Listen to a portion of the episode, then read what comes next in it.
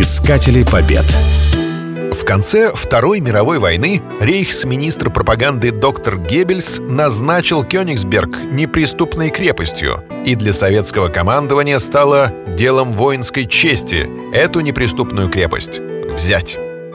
Наступление в Восточной Пруссии вошло в историю как одна из самых длительных и массовых стратегических операций Красной Армии. Она продолжалась 103 дня, с 13 января по 26 апреля 1945 года.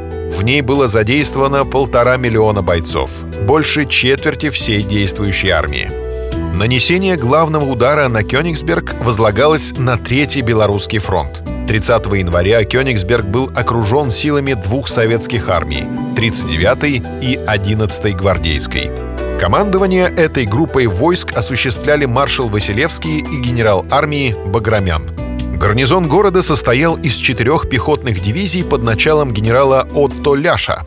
Свою главную надежду гитлеровцы возлагали на мощные фортификационные сооружения.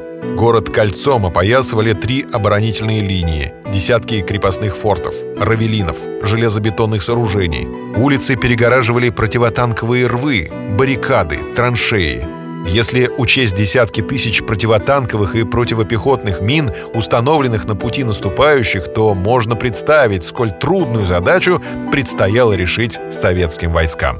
Штурм Кёнигсберга начался 6 апреля с ураганной артподготовки. За три часа по врагу было выпущено 1308 вагонов артиллерийских снарядов. Воздушные удары по Кёнигсбергу крылом крылу с нашими авиаторами наносили французские летчики полка «Нормандия-Неман», чей боевой путь завершился на этой земле. В полдень в наступление пошли пехота, танки и самоходные орудия. За три дня штурма Кёнигсберг был разрушен на 90%. От старого города остался лишь обугленный остров.